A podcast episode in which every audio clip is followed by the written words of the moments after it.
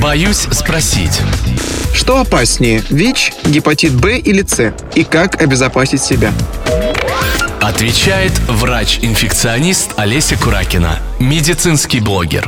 Если говорить, что страшнее, ну, на самом деле, сложно так сказать. Наверное, если только оценивать в плане скорости развития каких-то последствий этих инфекций, да. Если мы возьмем ВИЧ, то э, когда наступает СПИД? Ну, в среднем это срок заражения более 10 лет. Но, опять же, все индивидуально, может и гораздо раньше произойти. Если говорить про гепатит С, когда разовьется цирроз, ну, где-то тоже более 10-15 лет, но, опять же, может быть и быстрее. То есть тут все очень индивидуально, говорит, что из этого страшнее, ну, наверное, как-то некорректно. К страшным последствиям может приводить и та, и другая, и третья инфекция. И что нужно знать, что при гепатите Б, что при гепатите С, что при ВИЧ, нужна консультация врача, наблюдение соблюдение рекомендаций. Тогда такой вопрос вообще не будет вставать, что страшнее. Ну, допустим, как выбирать маникюрный или тату-салон? Вообще, это нормально прийти и попросить показать, как проводится стерилизация, где вы стерилизуете инструменты. Попросить там показать лицензию на определенный вид деятельности. То есть ничего в этом такого нет, и вы, вы в ответе за свою безопасность. И ну, я тут проводила как-то эфир с маникюрным салоном,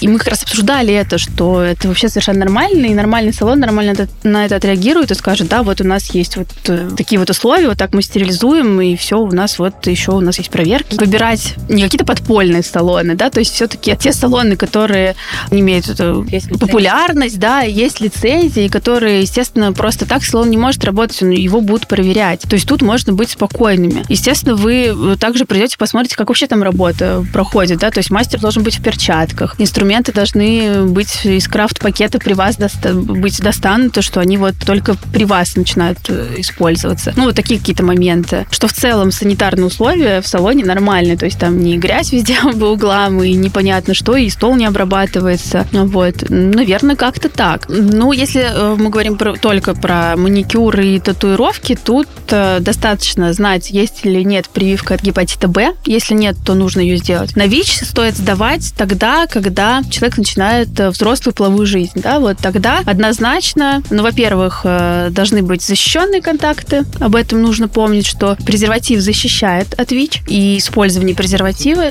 и от гепатитов тоже, конечно, защищает полностью, поэтому тут вне зоны риска. Если же есть какие-то контакты незащищенные, даже один, даже при условии того, что я говорила про маленькие риски, э, все равно бывает, что заражение происходит происходит от одного контакта. То есть даже один какой-то незащищенный контакт уже повод сдать анализ на ВИЧ. А, ну еще, что любят искать какие-то симптомы у себя. То же самое ВИЧ-инфекция, особенно когда она читается в интернете и вспоминать, что я тут за год болела пять раз ОРВИ, наверное, у меня ВИЧ, или вот там температура вдруг поднялась до 37. То есть, конечно, этого делать не нужно. Вы как можете у себя найти тысячи один э, признак ВИЧ-инфекции, так и не найти ни одного, а при этом иметь это заболевание. Поэтому никогда не нужно у себя этого ничего искать, нужно просто идти и сдавать анализ. И узнать уже, в конце концов, правду и успокоиться.